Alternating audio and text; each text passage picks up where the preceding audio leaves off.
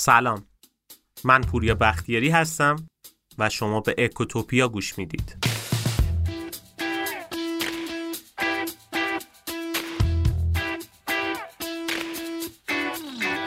توی اقتصاد رفتاری یه مبحث جذاب داریم به نام معماری انتخاب. معماری انتخاب یعنی اینکه شما چیکار بکنید که آدما اون گزینه رو انتخاب بکنن که شما می‌خواین. این معماری انتخاب بحث خیلی مفصل و جذاب و کاربردیه. چون اگه اصول درستش رو یاد بگیرین می‌تونید به ذهن آدما جهت بدید. یعنی کاری بکنید که آدما فکر کنن خودشون دارن آزادانه انتخاب می‌کنن. ولی در اصل چیزی رو انتخاب بکنن که شما می‌خواین. فارغ از اینکه چه نیاز و خواسته ای دارن. امروز می‌خوایم در مورد یکی از موارد مماری انتخاب صحبت کنیم. موردی که هم فوق العاده کاربردیه هم جذابه. موضوع مهمی به نام تبعیض قیمت تبعیض قیمت رو اگه متوجه بشید می‌تونید هم انتخابای معقول تری داشته باشید همین که محصولاتتون رو بهتر و بیشتر بفروشید البته طبق رسالت اکوتوپیا ما آخرش کلی توصیه و راهکارم بهتون ارائه می‌کنیم که بتونید این مورد رو توی زندگی شخصی یا سرکارتون هم اجرا بکنید. واقعیت اینه که ما می‌خواستیم یه اپیزود بسازیم به نام معماری انتخاب. ولی یکم فکر کردیم دیدیم که اگه بیایم موارد معماری انتخاب رو به طور مفصلتر راجع بهشون صحبت بکنیم این می‌تونه خیلی اثر بخش بیشتری هم داشته باشه. و به جای یه دونه اپیزود معماری انتخاب ما چند تا اپیزود داشته باشیم که راجبه این مفاهیم مفصل حرف بزنیم. واقعا اقتصاد رفتاری برای من به شخصه جز جذاب ترین قسمت اقتصاده. بریم ببینیم تبعیض قیمت چیه و چه کاربردی داره و اصلا ما چجوری می‌تونیم ازش استفاده بکنیم.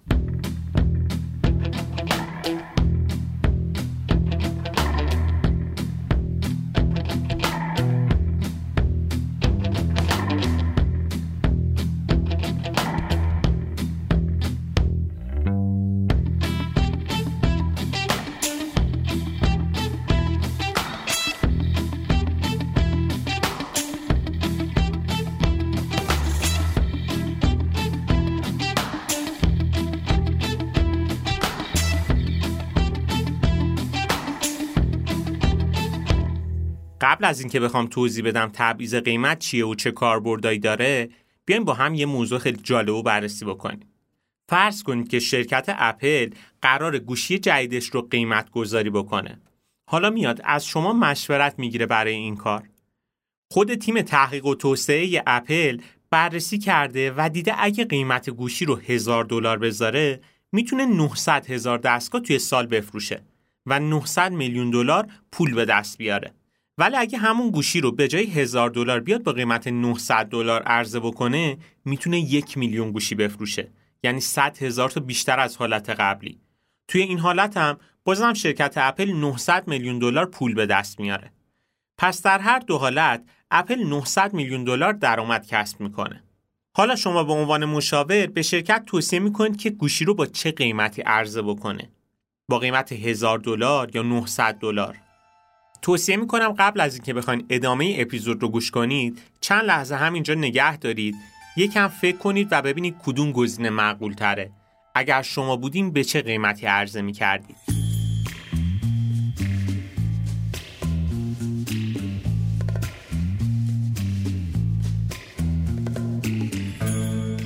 اقتصاددانای رفتاری اومدن راجع به این مورد بررسی زیادی کردن. این سوال رو هم از خیلیا پرسیدن. حدود 70 درصد مردم قیمت هزار دلاری رو انتخاب کردن. منطقشون هم برای این انتخاب هزار دلاری این بود که می‌گفتن طبیعتا وقتی 100 هزار تا بیشتر بخوای تولید کنی باید هزینه تولید بیشتری هم بدی. یعنی درسته که در هر دو حالت شما 900 میلیون دلار پول به دست میارید ولی خب هزینه تولید همین 100 هزار تا گوشی اضافه خیلی زیاده.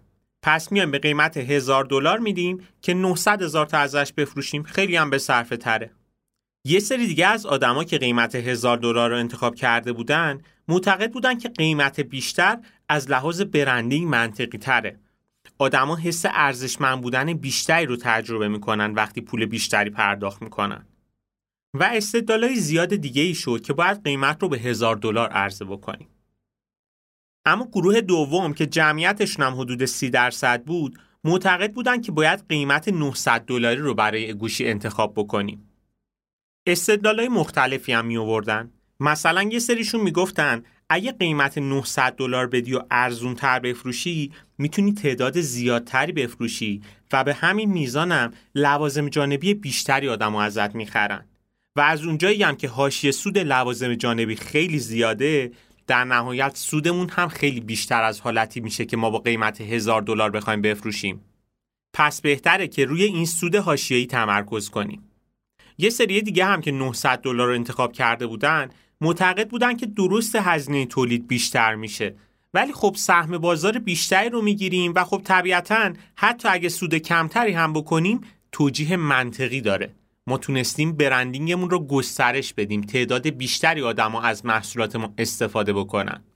اما خب نکته جالب اینجاست که هیچ کدوم این دوتا گروه جواب درست ندادن. یه دسته سومی هم بودن که هرچند تعدادشون خیلی کم و انگشت شمار بود ولی جوابشون جواب بهتری بود. این دسته سوم معتقد بودن که ما باید بیایم هر دو تا کار رو بکنیم. گوشی رو به دو قیمت عرضه بکنیم. یعنی اول کار بیایم گوشیامون رو با قیمت هزار دلار عرضه بکنیم. بعد از اینکه تونستیم 900 هزار تاشو بفروشیم و 900 میلیون دلار پول به دست بیاریم حالا محصولاتمون رو با 10 درصد تخفیف به قیمت 900 دلار میفروشیم. با این کار شما بیشترین درآمد رو به دست میارید. یعنی وقتی که 900 میلیون دلار به دست آوردین بعدش 90 میلیون دلار دیگه هم باز درآمد کسب می‌کنین و نکته جالب اینجاست که علاوه بر این که درآمدتون رو حد اکثر کردین تونستین گوشی های بیشتری هم بفروشید. یعنی طبیعتا هر دو تا منطقی که اون مدافع های هزار دلاری و 900 دلاری می آوردن حالا دیگه ما همه رو پوشش دادیم. این چیزیه که توی اقتصاد بهش میگن price discrimination یا همون تبعیض قیمت.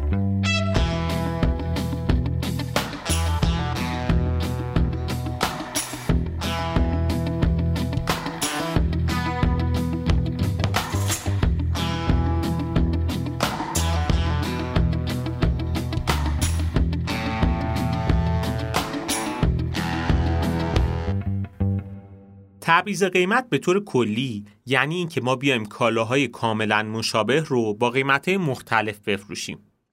بذارین یه مثالی بزنم که من خودم چند سال پیش باش درگیر شدم. چند سال گذشته من توی یه بازه‌ای توی شرکت پخش و توزیع خوشبار کار می‌کردم. یه بار که رفتیم به یکی از مغازه محصولمون رو بفروشیم دیدم که اون مغازه دار دو تا کیسه پسته گذاشته با دو تا قیمت متفاوت. هرچی هم نگاه کردم متوجه تغییر کیفیتشون نشدم. عین هم بودن. اینجا بود که رفتم از مغازهدار پرسیدم که آقا چرا این دوتا رو دوتا قیمت متفاوت دادی؟ چه فرقی دارن که یکیشون رو گرونتر دادی یکیشون رو ارزونتر؟ از اونجایی که اون فروشنده با ما کار می‌کرد و دوستمون بود گفت ببین چون ما داریم با هم کار می‌کنیم بهت میگم علتش چیه ولی به کسی نگو. اون فروشنده می‌گفت که این دوتا عین همن. کلشون هم از یه باغدار گرفتیم. محصولا از لحاظ کیفیت و مدل هیچ فرقی با هم ندارن. ولی من دو تا قیمت زدم که مشتریایی که میان می‌پرسن آقا پسته چی داریم میگم این دوتا مورد هست. وقتی هم که میان علت تفاوت قیمتشون رو می‌پرسن میگن آقا اینا چه فرقی با هم دیگه دارن میگم ببین اون که ارزون تره پسته خیلی خوبیه.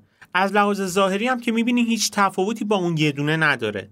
و خود شما که هیچی. اگه خیلی از خشکبار فروشی ها و باغدارا هم بیان این پسته رو ببینن واقعا متوجه کیفیت این دوتا نمیشن. ولی خب من کارم اینه من تشخیص میدم که این پسته پسته خیلی خوبیه و با اون یه مدل خیلی فرق داره.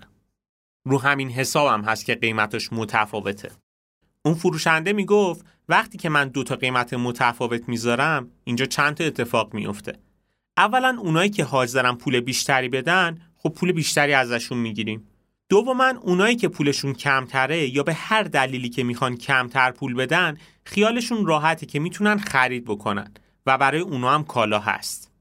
اینطور طبیعتا بیشتر میفروشم محصولم و درآمدم هم خیلی بیشتر میشه. قبل از اینکه بخواین قضاوتی بکنید که این فروشنده کارش غیر اخلاقی و درست نیست و داره کلاهبرداری می‌کنه یکم صبر کنید. یه مثالای دیگه ای می‌زنم که خودتونم در دامش افتادین و اصلا به اینکه این کار کلاهبرداری و کار اشتباهیه فکرم نکردید. یکم صبر کنید. فارغ از سیاست این فروشنده نکته که باید بهش توجه داشته باشیم اینه که یک کالا می‌تونه برای آدمای مختلف ارزش متفاوتی داشته باشه. کلا یه نکته مهمی هست. اونم این که ارزش یه مفهوم ذهنیه. آدما بر اساس داستانهای ذهنشونه که روی کالاهای مختلف ارزش مختلفی می‌ذارن. مثلا بیت کوین سی هزار دلاری برای یکی ارزنده است چون داستان بیت کوین 200 هزار دلاری رو باور کرده. یکی هم همون بیت کوین سی هزار دلاری براش گرونه نمیارزه چون داستان بیت کوین ده هزار دلاری رو باور کرده. در صورت که قیمت بیت کوین سی هزار دلاره.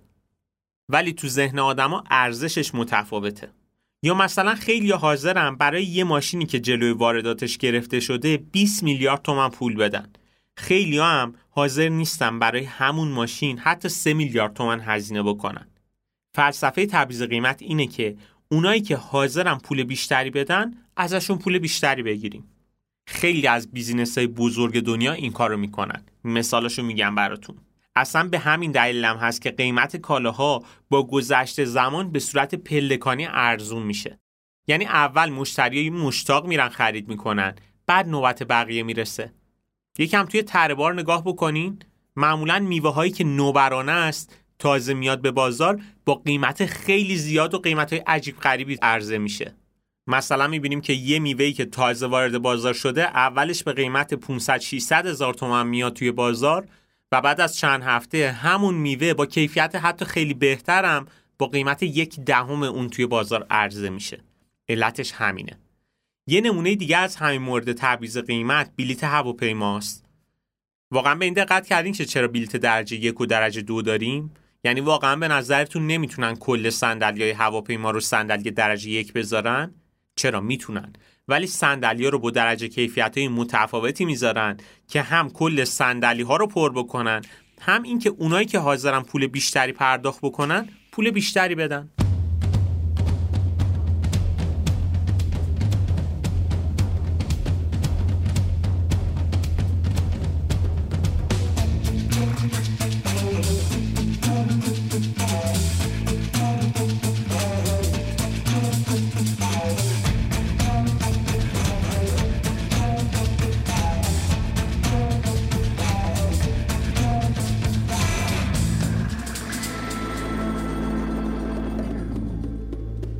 خب حالا که با تبعیض قیمت آشنا شدین بیاین انواع مختلفش رو با هم بررسی بکنیم. نوع اول تبعیض قیمت اینه که هر کالا رو با یه قیمت متفاوتی به هر مشتری ارائه بکنیم. که خب این مورد خیلی مرسوم نیست خیلی کم هم اتفاق میفته. مثل چی؟ مثلا اینجوری که یه فروشنده لباس بیاد به هر مشتری که وارد مغازش میشه یک شلوار رو به قیمت خاصی ارائه بکنه. یعنی نگاه می‌کنه می‌بینه به این آدم می‌تونه 800 هزار تومن بده. نفر بعدی میاد یکم به قیافش نگاه می‌کنه میگه آدم 200 هزار می‌تونه بده و این مدلی بفروشه. میگم این مورد خیلی کم اتفاق میفته یه مدل دیگه تبعیض قیمتی هست که اتفاقا آدما خیلی دوستش دارن برای آدما جذابه. اون همین که بیایم محصولاتمون رو توی ابعاد و تعداد متفاوت بفروشیم. مثلا اگه به جای یه بسته بیسکویت شما برید یه جعبه بیسکویت بخرید یا یه کارتون بیسکویت خرید بکنید براتون خیلی ارزون تر تموم میشه نسبت به وقتی که بخوایم برید 10 تا دونه بیسکویت بخرید به صورت تکی. یا مثلا یه مایع ظرفشویی 4 لیتری از 4 تا مایع ظرفشویی یک لیتری ارزون تره یا چیزی که احتمالا توی حراجی ها فروشگاه زیاد دیدین شعارهایی مثل دو تا بخر سه تا ببره. مثلا هر روغن 75 هزار تومنه سه تا بسته روغن رو اگه بخوایم با هم دیگه بخریم میشه 150 هزار تومن. یعنی پول دو تاش رو پرداخت می‌کنید این نمونه بارز همین تبعیض قیمته. این حالت تبعیض قیمت برای آدما خیلی مطلوبه. آدمای زیادی هستن که طالب کالای گرون قیمتن توی بسته‌بندی های کوچیک. چون پول کمتری میدن. از طرفی آدمایی که می‌خوان تخفیف زیادی هم بگیرن خریدای عمده تر انجام میدن و رضایت از خریدشون هم بالاتره. حالا متوجه شدین چرا میگم کار اون فروشنده غیر اخلاقی نیست؟ صبر کنید البته. مثالای بزرگی از کمپانی های ایرانی و خارجی داریم که از این تبعیض قیمت به مدل خیلی جالبی استفاده می‌کنن و اتفاقا ما کیف می‌کنیم وقتی که می‌بینیم همچین چیزی رو. حالت سوم تبعیض قیمت چیه؟ اینه که قیمت برای گروه های مختلف رو متفاوت بکنیم. مثلا خیلی وقتا دیدیم که برای دانشجوها بلیط ها نیم بهاست یا مثلا بلیت ورودی یک موزه برای توریست با یک ایرانی متفاوته. توی این مورد تبعیض قیمت یک مسئله ای هست که باید خیلی بهش توجه داشته باشیم. اون هم این که اگه اینا بتونن با همدیگه مبادله داشته باشن تبعیض قیمت از بین میره. بذارید مثال بزنم تا براتون باز بشه. مثلا قیمت دلار رو نگاه بکنید. قیمت دلار توی صرافی ملی حدود 43 هزار تومنه. توی بازار آزاد حدود 50 هزار تومنه. تبعیض قیمت وجود داره. خب الان اگه کسی بره از صرافی ارز مسافرتی بگیره بیا تو بازار آزاد بفروشه باعث شده که این تبعیض قیمت از بین بره. یا به عبارت بهتری توی اقتصاد به این میگن آربیتراژ کردن. با آربیتراژ این اختلاف قیمت کاملا از بین میره. آربیتراژ هم دقیقا همینه. یعنی یک کالای مشابه تو دو تا بازار مختلف دو تا قیمت متفاوت داشته باشه. مثلا یه گوشی موبایل ممکنه توی یک فروشگاه 10 میلیون باشه توی فروشگاه دیگه 11 میلیون. شما اگه از اون فروشگاه 10 میلیونی بخرید به اون 11 میلیونی بفروشید سود کردید آربیتراژ گرفتید. آربیتراژ دقیقا همینه. خب یه جنبندی تا اینجا بکنیم. ما گفتیم که تبعیض قیمت سه مدله. نوع اولش اینه که شما هر کالا رو به هر مشتری با قیمت متفاوتی عرضه بکنید. نوع دوم اینه که بیایم توی ابعاد و تعداد مختلف همون محصولمون رو عرضه بکنیم. نوع سومش همینه که برای گروه های مختلف قیمت متفاوتی بدیم.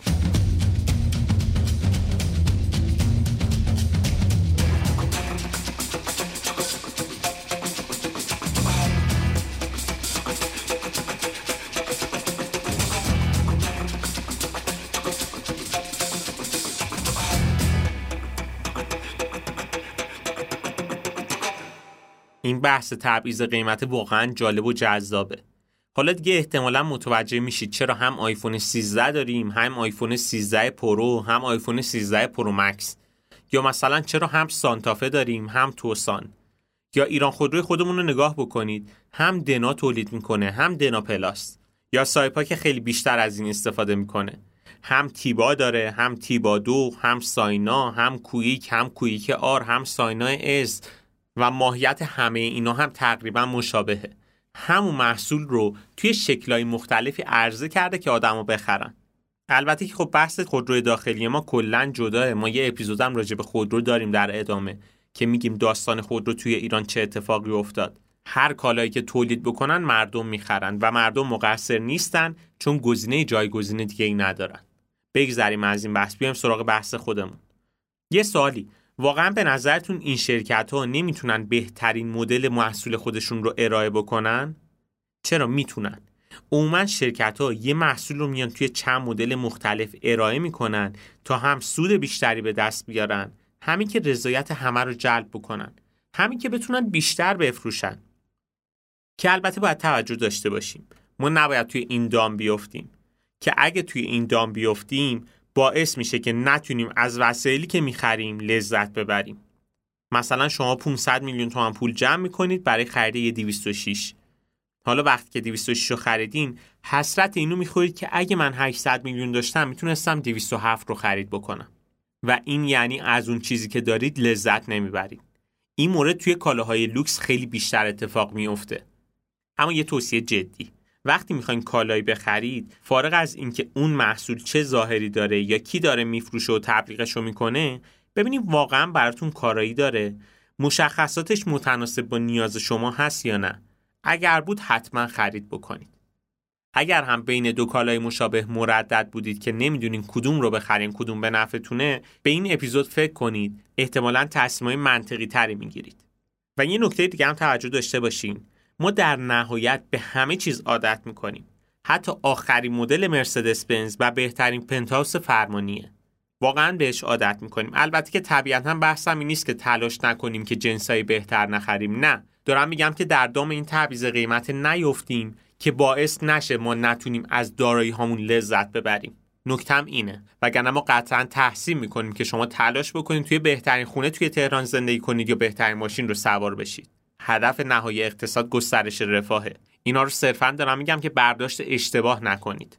از وسایلی که دارید لذت ببرید توی این دام نیفتید. واقعا لاکچری بازی ته نداره. هر کالایی که بخرید چند وقت بعدش یه کالای لوکستر و بهتر و جذابتر میاد که شما احتمالا برای خریدش پول کافی رو ندارید. و این باعث میشه که هیچ وقت نتونید از اون چیزایی که دارید لذت کافی رو ببرید.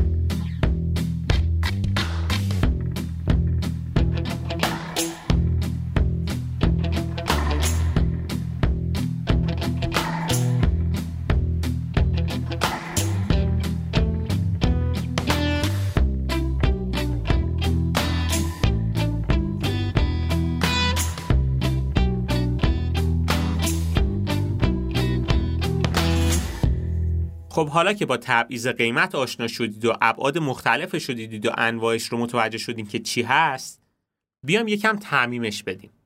یعنی همون جوری که ما گفتیم یک کالا رو اگه به چند مدل مختلف عرضه بکنی می‌تونی به قیمت بیشتری بفروشی و سود بیشتری هم به دست بیاری بیایم این مورد رو فارغ از بحث قیمت بررسی بکنیم. توی اقتصاد رفتاری یه اثر جالب دیگه ای داریم به نام اثر قالب بندی که دقیقا به موضوع ما هم مرتبطه. اتفاقا بد نیست که در تکمیل بحث امروزمون با این اثرم آشنا بشیم. اثر قالب بندی به طور کلی به ما میگه که مهمتر از اینکه یک کالا چه ویژگیهایی داره مدل ارائه و معرفی اونه که مهمه. البته صرفا کالا رو یه وسیله برای فروش نبینید. ممکنه شما بخواین یک تفکر رو به بقیه بفروشید. ممکنه شما بخواین یک خدمات رو به بقیه ارائه بکنید و اون خدمت برای آدما ارزش بیشتری داشته باشه. گفتیم ارزش یه مفهوم ذهنیه. پس شما هر چقدر بتونید که این ارزش رو توی ذهن آدما بزرگتر بکنید می‌تونید از آدما بیشتر پول بگیرید بیشتر خدماتتون رو بفروشید و به هدفی که دارید برسید. گفتیم که این بحث زیر شاخه معماری انتخابه. شما باید مثل یک معمار به مدلی انتخاباتون رو بچینید که بهترین اثر بخشی رو داشته باشه.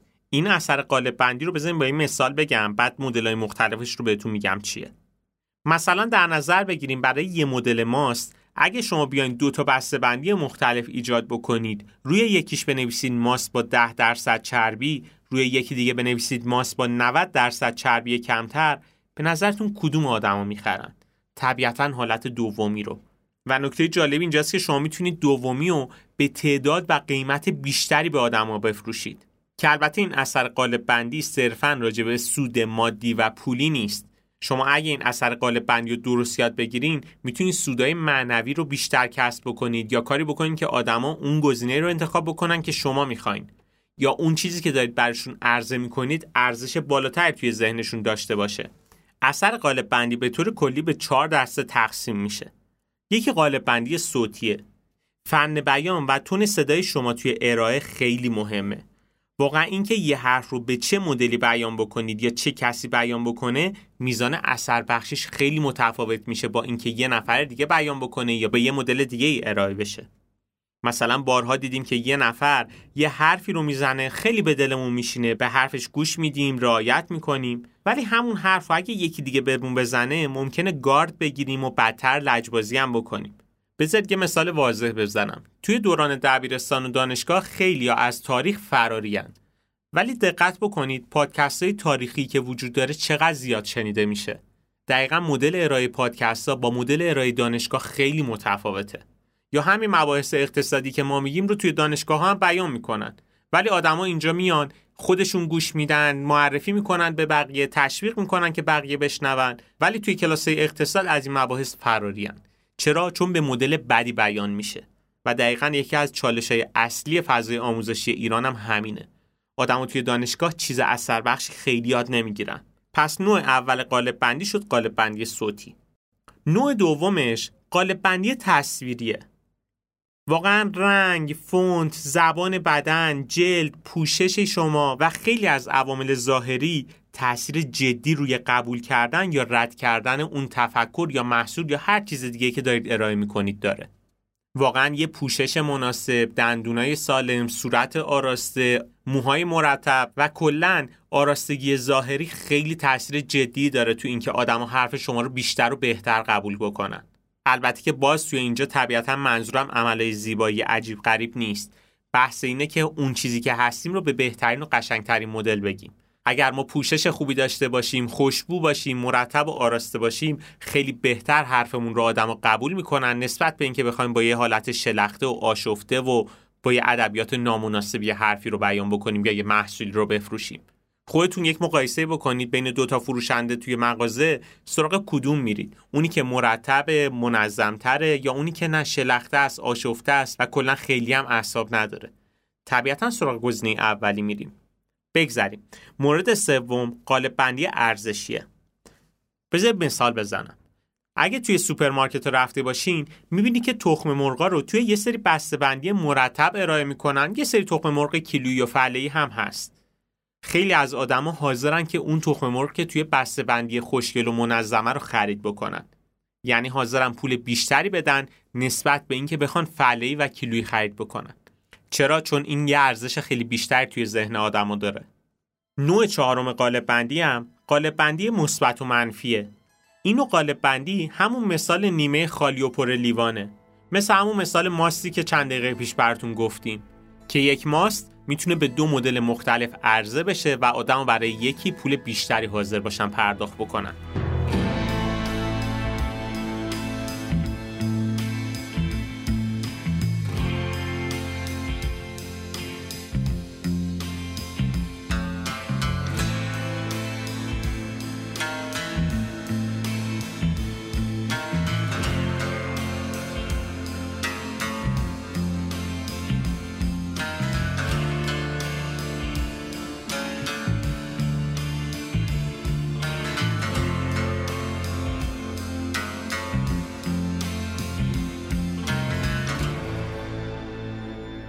اپیزود امروزمون تمام شد.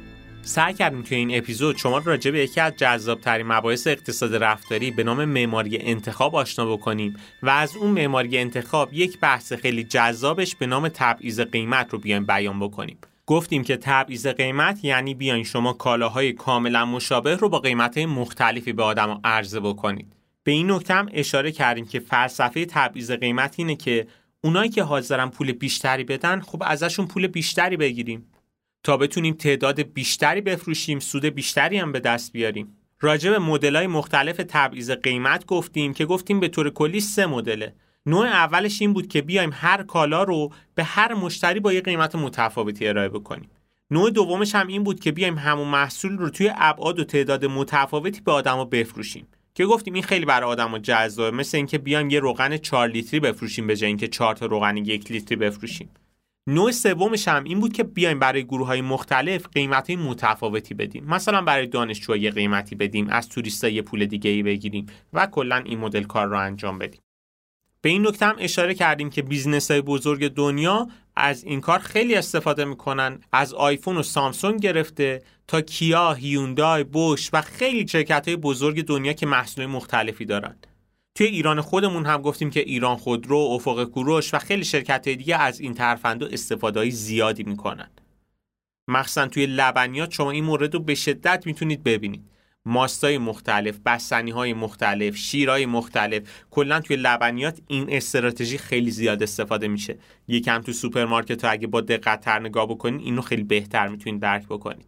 یه توصیه جدی هم کردیم. گفتیم که وقتی می‌خواین یه کالایی بخرین فارغ از اینکه اون محصول چه ظاهری داره یا کی داره میفروشه و تبلیغ می‌کنه ببینیم واقعا براتون کارایی داره و مشخصاتش متناسب با نیازتون هست یا نه.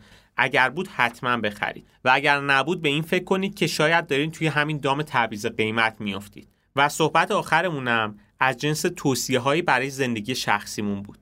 واقعا اقتصاد فقط اون نمودار ارز تقاضا نیست. تو ابعاد مختلف زندگیمون جریان داره و استفاده میشه. گفتیم که همین تبعیض قیمت رو می‌تونید یکم تعمیمش بدید و ازش استفاده بیشتری بکنید. واقعا اینکه یک صحبت، یک عقیده، یک نصیحت، یک محصول یا هر چیز دیگر رو که دارید ارائه می‌کنید به مدل درستی ارائه بکنید توی یک پکیج خوشگل به آدما بدید آدما حاضرن که بیشتر بخرن اثر بخش بشه براشون و بیشتر به حرفتون گوش بدن. و در نقطه مقابل شما هم سود بیشتری به دست میارید. اقتصاد همینقدر جذاب و شیرینه. دقت بکنید توی اکوتوپیا هم ما داریم اقتصاد و توی یک قالب خوشگل دیگه ای به شما ارائه میدیم که با اون چیزایی که از اقتصاد گفته شده و فراری هستن آدما متفاوته و این عامل باعث میشه که اثر بخشی این حرفا هم بیشتر بشه. و شما بهتر درک بکنید سازوکار اقتصاد رو. هدف اصلی ما توی اکوتوپیا هم همینه اینکه دنیا رو با اینک اقتصادی ببینیم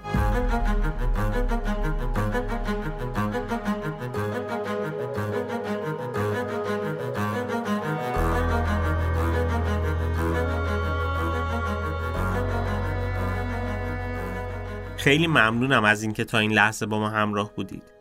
اگه اپیزود امروز رو دوست داشتید لطفا با دوستانتون به اشتراک بذارید و از ما حمایت کنید. این بهترین دلگرمی برای ماست. توصیه می‌کنم به سایتمون هم حتما مراجعه بکنید. سایت اکوتوپیا داتایار لینکش توی توضیحات موجوده.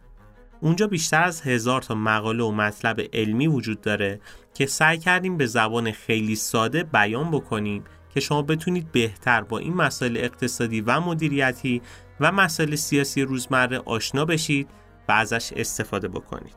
علاوه بر این توی سایت ما معرفی کتاب و نقشه راه هم گذاشتیم. برای کسایی که به مطالعه بیشتر علاقه دارن. دوست دارن یه مسیر مطالعاتی رو طی بکنن.